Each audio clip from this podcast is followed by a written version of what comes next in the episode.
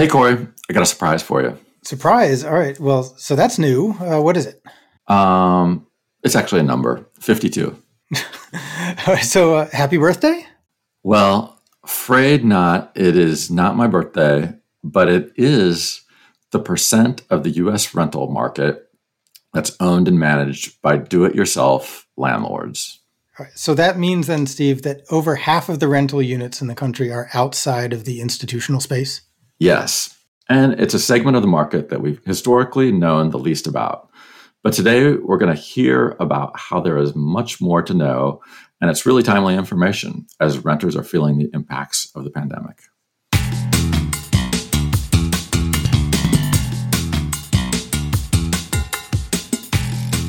Hello and welcome to this episode of the Freddie Mac Multifamily Podcast. I'm Corey Aber.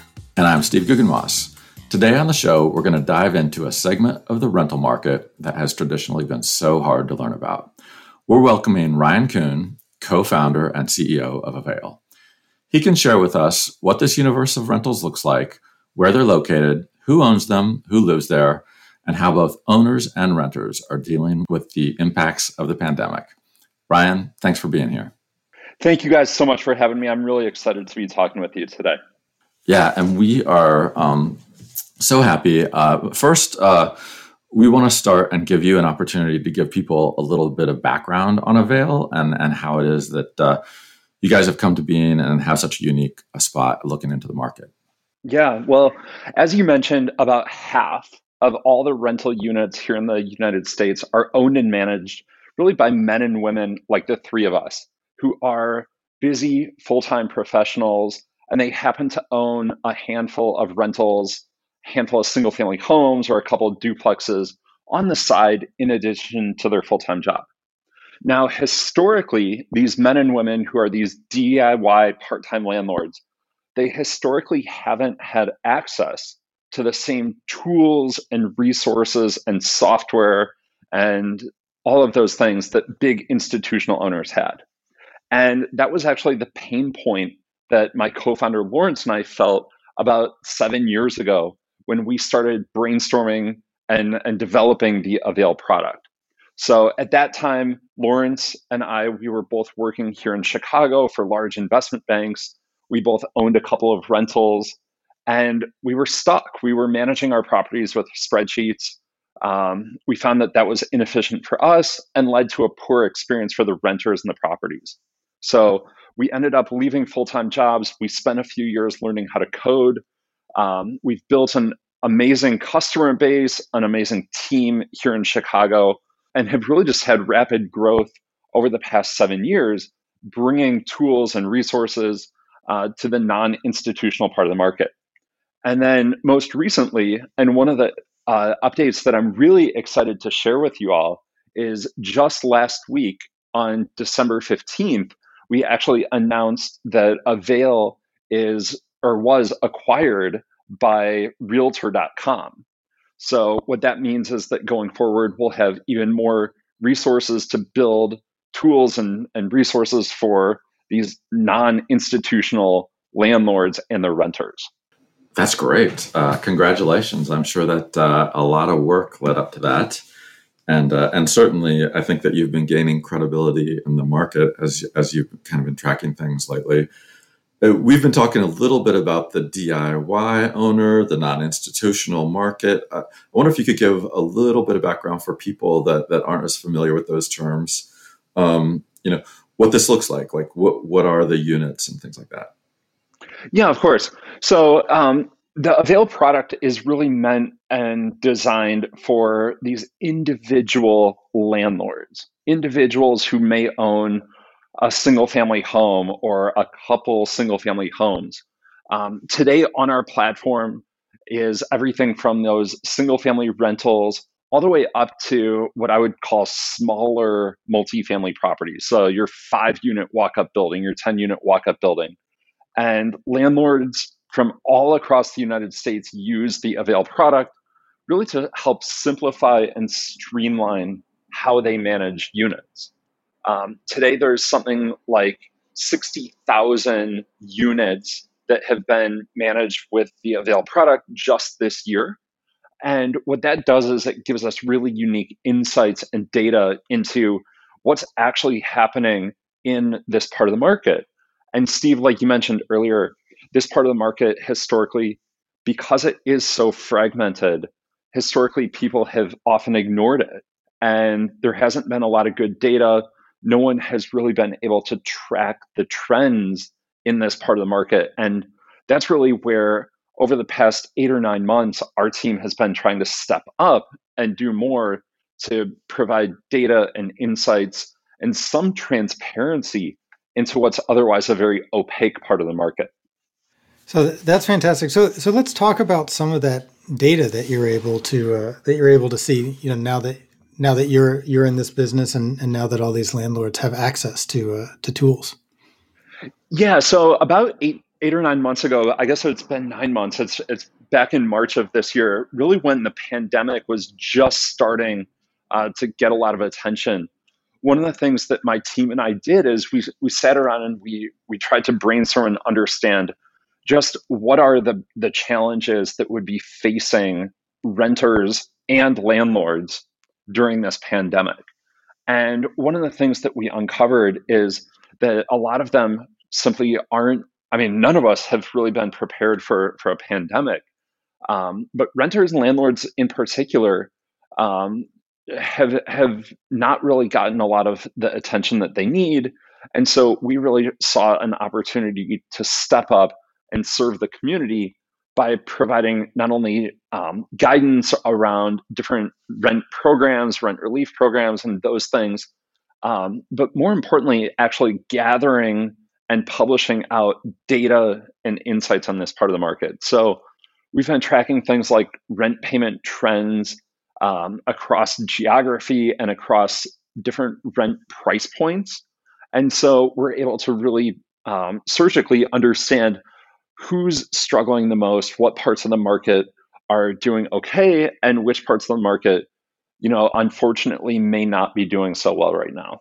Yeah, and I think um, I know that you've made available the uh, the data studio that goes together with that and and I was just looking at it. Um, you know, we're recording this in December. The the November data is is out, and um, you know, uh, much of the industry is watching what the NMHC is reporting in terms of rent collections. I know that you have your own measure on that, and I saw that in November. Um, uh, you know, the the the folks that are unable to pay full or partial payments actually increased by by three percentage points during the month. Um, that maybe you can talk about um, you know uh, maybe the the source of that data and you know that you get the geographies that it covers and things like that.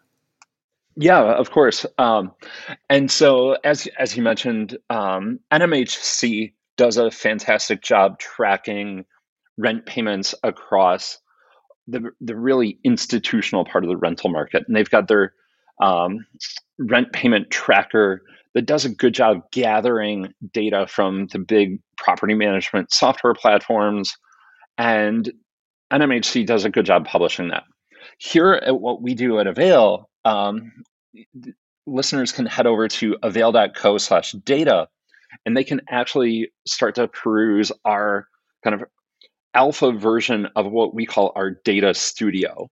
And in this data studio, what we do is we track these uh, percentage of full and partial payments over time. And unfortunately, what we saw in November is a continued uptick in the percentage of people that are not, or, or the percentage of renters that were unable to pay their rent during November. Um, if you look back over a longer period of time, we actually saw that the trend really started in April. So going back to April 2020 is when we started to, to see that real impact of the pandemic start. Um, in terms of geography, we're tracking payments all across the country. There's properties and units on our platform in something like 20,000 zip codes nationwide. So this data studio and the data that we're, we're gathering here is really all encompassing over the entire country. Um, one of the things that we have not uh, really really made public quite yet, but we will be in the future, is um, different uh, filters to where people can sort it based on geography, based on MSA or city. And one of the things that I can share today is that, um, not surprisingly, the markets with a high percentage of tourism and hospitality um, industries are unfortunately the ones that are being hurt the most. That's where renters are, it turns out, are the most vulnerable and are hurting the most because of the pandemic and the resulting unemployment and furloughs and layoffs that have occurred. Right, and and I think that uh, it is really fantastic. I was I was perusing the data as, as you said, and was able to look across a few metros, which was which was fantastic, and it and it gives average rents and things like that, so people can really get a feel for what this uh, uh, DIY space looks like, and and certainly it's it's it's not the top of the market. It's capturing a, a broader segment of the market, and one of the findings that I that I know that I've seen you speak to recently was that you can look across the distribution of those units and, and you were finding that payments were you know more in question at, at the lowest end of the market as well. Yeah that's right stephen one of the things that's really unfortunate is there's been a lot of talk of the k-shaped recovery and that that's what our data shows as well is that people who are paying the um, say above the median um, in terms of the rent payment, the monthly rent payments, those individuals tend to be doing okay. They're they're continuing to pay rent at or maybe even slightly above the the percentage that they would pay historically. Now, if you zoom in on the lowest 20% of the market, that's where where trouble is occurring. And that's where renters are unable to pay their rent and that's really the part of the market that's suffering. And so, um, again, when you you zoom out and you look market wide, you would say maybe it just the the percentage of non-payments ticked up a couple percent. That's really not that bad. But then you zoom in on that bottom twenty percent, and you realize, holy cow, um, people are are really hurting right now. So Ryan, are you are you seeing you know, in that in those different segments of the market, are you also seeing some differentiation among uh, you know, who the landlords are? We we do see that happen a little bit, Corey. Um, one of the things that that we've done is over the past um, three or four months, we've developed a really strong partnership and relationship with the folks over at Urban Institute, who are real heavily um, tracking this part of the market. They're they're really heavily working with the data. And one of the things that the Urban Institute information shows is that individuals who own lower income properties are disproportionately Black and Hispanic landlords.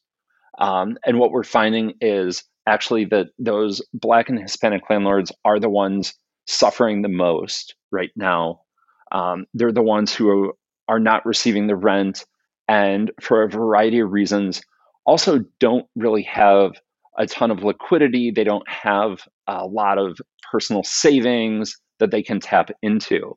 So they're the ones that are struggling the most um, but what we found that's also unique about this this specific population of landlords is that these black and hispanic landlords while they are being hurt the hardest they are also the most willing to work with their renters to develop rent deferment plans and to try and come up with creative win-win solutions.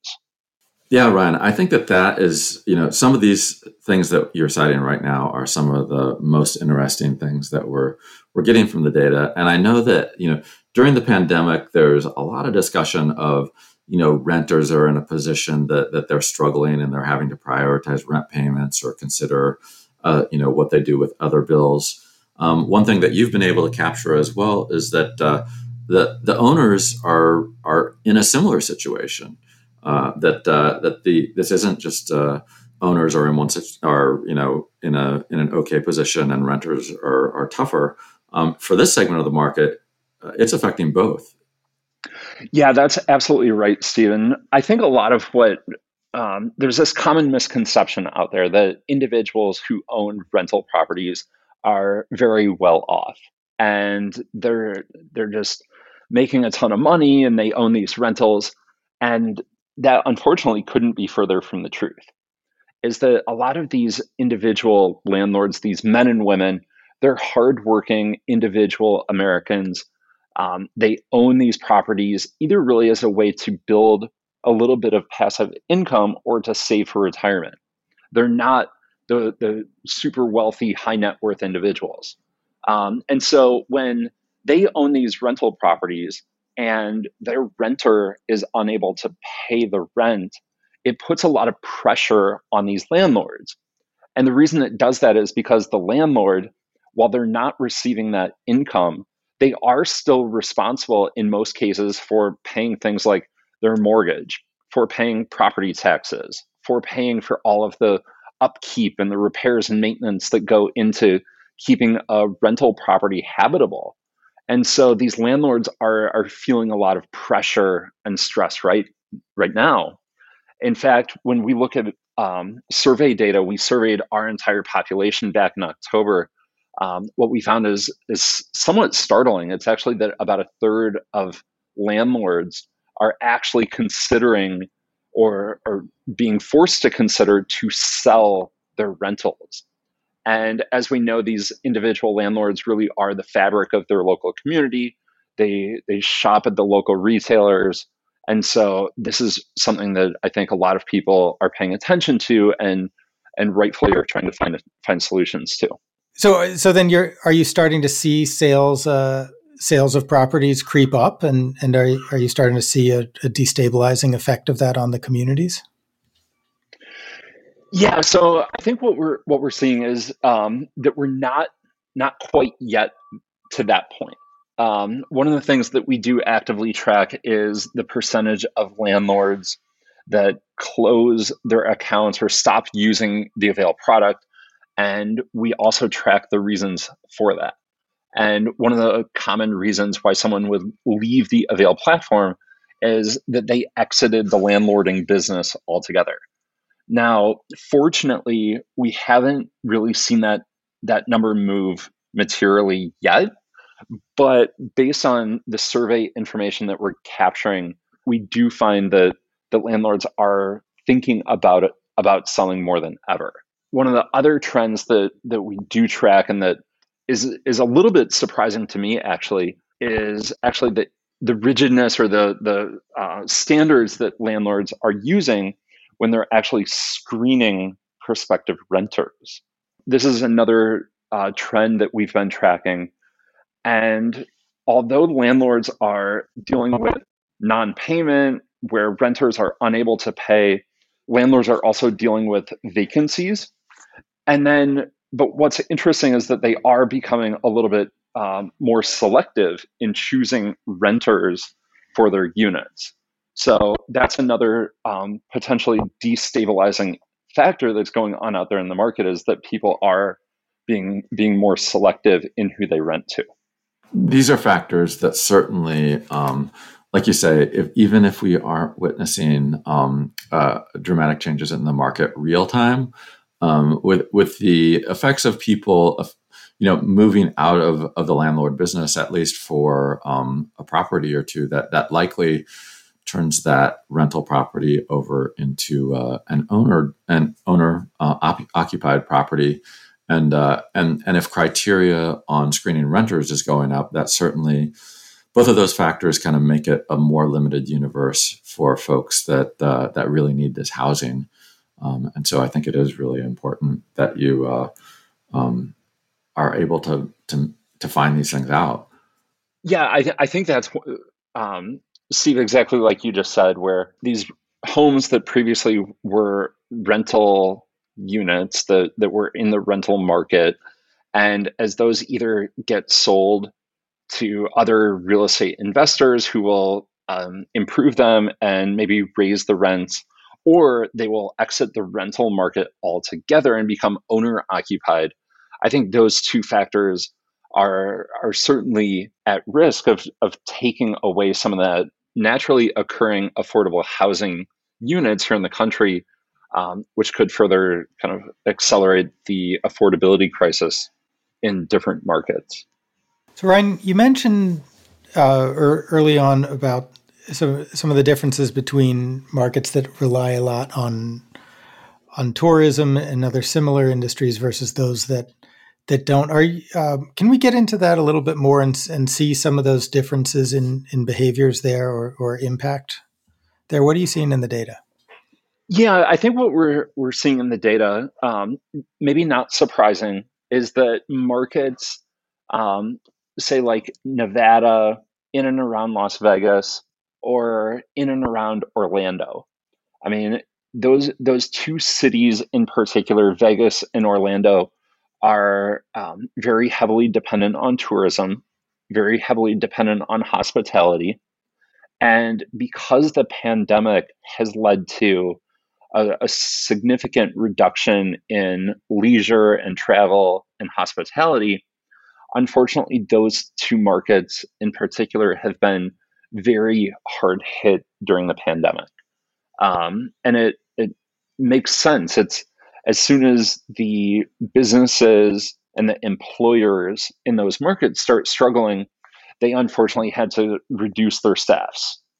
And as people were being laid off or furloughed or um, their hours were being re- reduced, one of the things that then happened is it put a lot of pressure on people's ability to continue paying rent. And so those markets in particular have been hard hit. Um, we have seen a little bit of kind of flattening. So, what I would say is back in March and April and May, um, there was this downward trend in percentage of on time payments. Um, that seems to have somewhat stabilized now. Um, but with some of the different changes that could happen here towards the end of the year, with um, say the the eviction moratorium and or um, the expiration of different benefits, like it's it's anybody's guess really what happens in those markets um, going forward over the next three to six months before things can hopefully return to normal. Yeah, were there were there any um, markets where maybe you were surprised by the results? Like you, like you would think there would be a negative impact, and, and maybe it wasn't as bad as expected, or, or some counterintuitive points in there. Yeah, I think what we found um, is early on in the pandemic, there there was a lot written about this like mass exodus out of New York City. And I continue seeing it a little bit in some of the major media um, but New York City, for example, is one market that has held up uh, incredibly well during this, um, at least according to the data that we're seeing here at Avail. Um, other other markets that have done well or have have even strengthened would be um, maybe some of your I'll call them second tier technology hubs. So cities like Austin and Seattle um, have have continued to remain pretty healthy and strong. Interesting. What what about um, what about just an urban versus suburban shift? Have you seen an you know increase in performance in suburban uh, areas or, or less dense areas as a result? Yeah, that that's definitely one of the things that we've seen as well. Um, I mean, I think that suburban rentals um, tend to be a little bit more insulated from this. I think that they tend to, as a whole, I think rent amounts in suburban homes tends to be a little bit higher than that in kind of your major urban core, um, at least for the properties on the Avail platform, um, on this non institutional part of the market. I think that over the past eight to nine months, we've a lot of us have probably read about the flight from cities to suburbs I think that's helping things a little bit.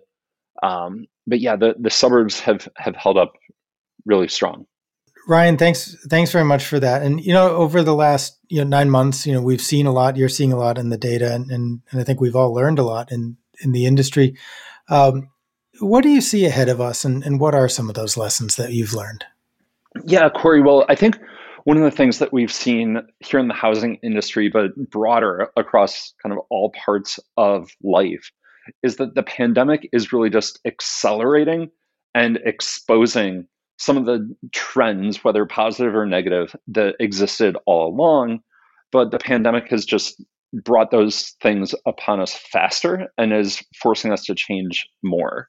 And so I think one of the things that we've learned a lot over the past nine months is really just how little infrastructure exists in the rental market. And I can share a couple of stories. So, number one, we've been working with a group down in Houston that is really focused on helping their local rental market and is helping both landlords along with renters. And what what happened is they had some funding set aside to to help individual landlords and real estate investors. But what what they did is they put out um, put things out across the media, put things on social media, um, and they said we've got rent relief dollars ready for landlords for these independent landlords who are struggling. And they they tried to broadcast this, and they got nothing, and no one responded. And the reason for that is because the the local government and these organizations actually didn't have an effective way of communicating. In fact, they don't actually even know who the local landlords in their community are. And so, what what we've seen during this pandemic is that um, it's it's really exposed that there is no good infrastructure for number one gathering data. So data that we talked about earlier, um, local governments and even people throughout all parts of government don't know what this part of the market really truly looks like. Um, number two, it's all around communication. So um, that outward kind of broadcast communication in terms of reaching landlords about stimulus and about relief programs and stuff, governments just aren't equipped uh, to be able to to do that at scale. Likewise, they're they're also not able to hear and listen when people raise their hand and say, "I need help." Um, governments are, and our government and local government and everything is not today very equipped to do that. And then number three is when the government sets up different rent relief programs, um, there's there's really challenging ways, um, and there really aren't ways, frankly, to disperse that relief in a way that it gets to precisely the landlords and the renters who need it most. And so, one of the things that we're working on here at Avail is trying to think about building and developing a broader, call it an operating system for the rental market, where a local government would be able to work with us and develop a local um, registry of sorts where landlords and renters would be able to participate in their community inside of Avail and work on things like rent relief and build different communication programs and that's one of the things that I'm personally most excited about next year is our ability to take the Avail platform and turn it into a platform for good. That is uh, that's fantastic, and and it is. I mean, just what you've what you've found through um, through looking at the market this year. I mean, to think in the ultra connected world we live in, where we've done so much online, and something as fundamental as housing, you would feel like that registry that you talk about would just exist, and uh, but certainly I agree that we're we're a long ways from that. But uh, but I think that you have a unique place in the market to kind of um, you know see and and influence things to to move to a better place, which is fantastic. It, it makes me think also of some of the other things that I've seen um, from some of your work where you know speaking before about uh, you know kind of the institutional market versus the market that that you're in and uh, sometimes we think about you know people struggling to make payments, and there needs to be a, a payment plan worked out, and that and you know in, in your space here, you know this is really it's not between a great big institution um, who has a lot of power and uh, and a um, and a renter. Th- this is between kind of two human beings having interactions, and I think that you're able to see uh, that kind of thing as well. Is that right? That's absolutely right, Stephen. I think that that's really important to just further kind of paint and illustrate.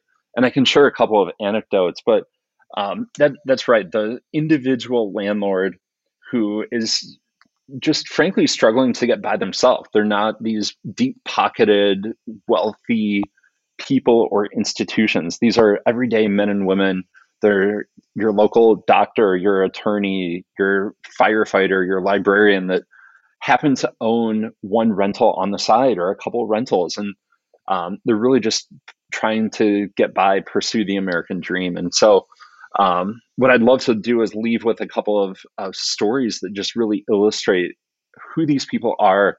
Um, I think it humanizes things a little bit. Um, we've got a landlord. Um, the first first quote that I want to share is from a landlord uh, who owns two to four properties in Minnesota, and she said, "I'll be trapped and squeezed in the middle with limited or no rental income coming due, coming in due to the extension of the eviction moratorium and the expiration of federal unemployment benefits. This is really not good, and in fact, it's really painful." and that's a that's a landlord just with a small portfolio in Minnesota. On the the renter side, I mean, a couple of stories. So here's a renter down in Texas. Uh, he says, "It's been so hard paying rent. My hours were reduced at work, and I have no family to help me. Please help." Or a tenant in Colorado who said, "This is particularly a hard time for families due to the crisis please help us and please be patient with us when it comes to paying our rent. Um, I mean, these are these are our our fellow men and women who they're they're just wanting to do the right thing, and unfortunately, this pandemic has uprooted has caused such a disruption for all of us. But I think the the thing that we would just ask is um, and encourage is just uh, open, honest communication. Because in the rental market, what we've found and and have frankly been surprised by is how willing landlords and renters are in working together to find as close to win-win solutions as they can.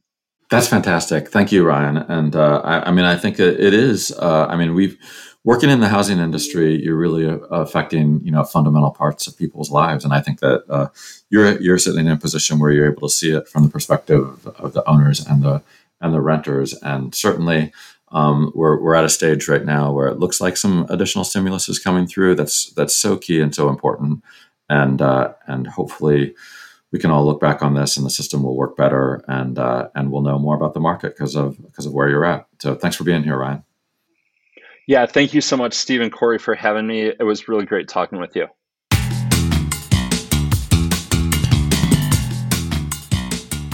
Thanks for listening to this episode of the Freddie Mac Multifamily Podcast. If you'd like to learn more, follow us on LinkedIn, Twitter, and Facebook, and subscribe wherever you get your podcasts.